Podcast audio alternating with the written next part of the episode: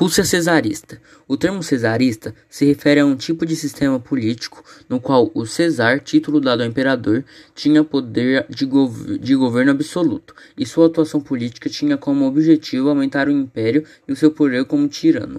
O cesarismo surgiu na Rússia em 1547 e perdurou por 370 anos, sendo que a dinastia Romanov ficou no poder de 1613 até o ano de 1917, quando houve uma revolução que pôs fim ao regime.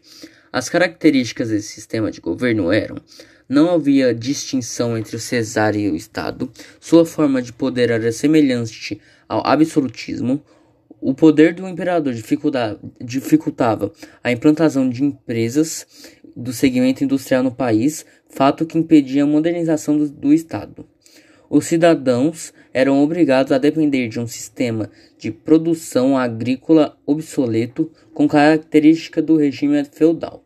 80% da economia era baseada na agricultura, cidadãos eram obrigados a pagar altos impostos, além de, de, de não favorecer as indústrias. O Cesar subjugava todas as classes sociais, inclusive a nobreza.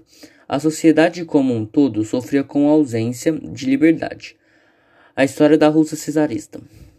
O primeiro imperador russo da dinastia, da dinastia Romanov foi Mikhail, Mikhail e o último cesar da história foi Nicolau II. Após a realização de muitas rebeliões, o último imperador transformou a Rússia em uma monarquia, regida pela Constituição, com a existência de um parlamento.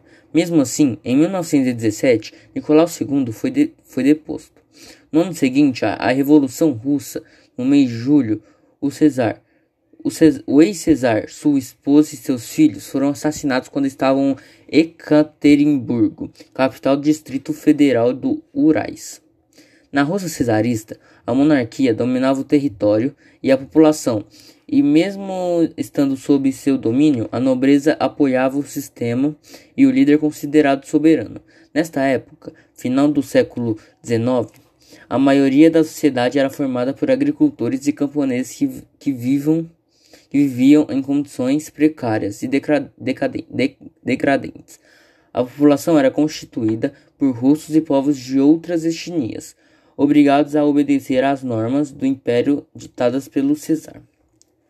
As indústrias passaram a se estabelecer no país graças ao capital estrangeiro, mas ao mesmo tempo em que aconteciam mudanças que poderiam beneficiar a população, ainda que a passos lentos, o segmento agrário passou a ter dificuldades de manter no período cesarista.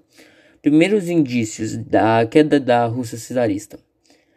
Em meados de 1880, os intelectuais passaram a se comunicar com o pro proletariado russo e ideias socialistas, anarquistas e marxistas foram disseminadas entre os operários, com novos horizontes a partir dos, ideais difundidos entre os trabalhadores. A, a insatisfação causada pela opressão, as más condições de vida e a exploração de mão de obra foi dado início a uma série de greves para sinalizar o descontentamento com a Rússia cesarista.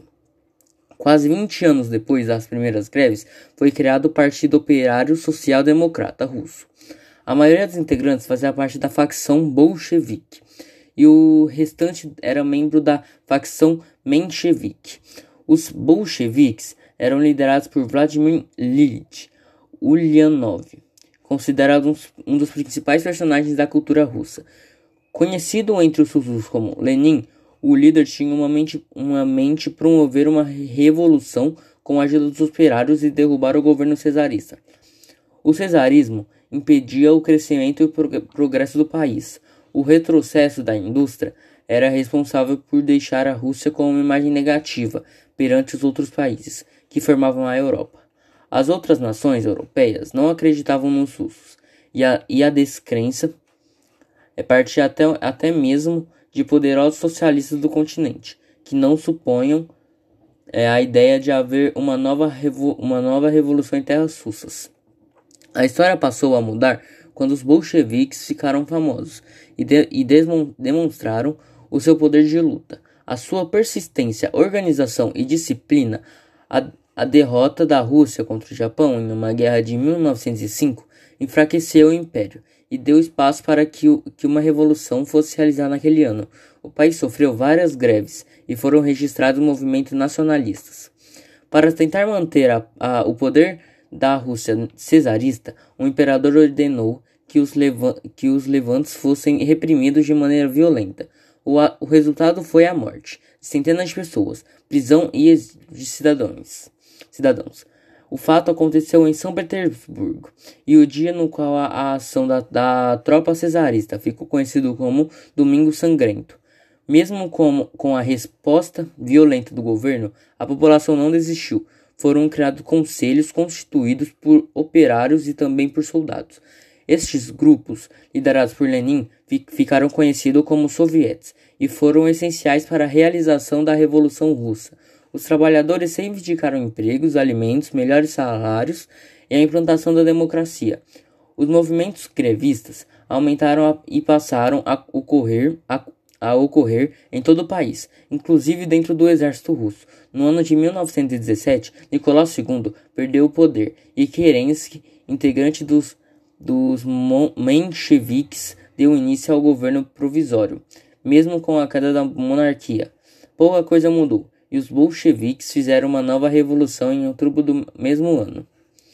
Lenin assumiu o poder, instaurou o socialismo como forma do, de governo e prometeu paz, liberdade, emprego, alimentos e terras para a população. Os agricultores ganharam terras, os operários passaram a gerir as fábricas e os, e os bancos foram nacionalizados. A Rússia saiu da Primeira Guerra Mundial em 1918 e foi criado o Partido Único, denominado Partido Comunista, PC.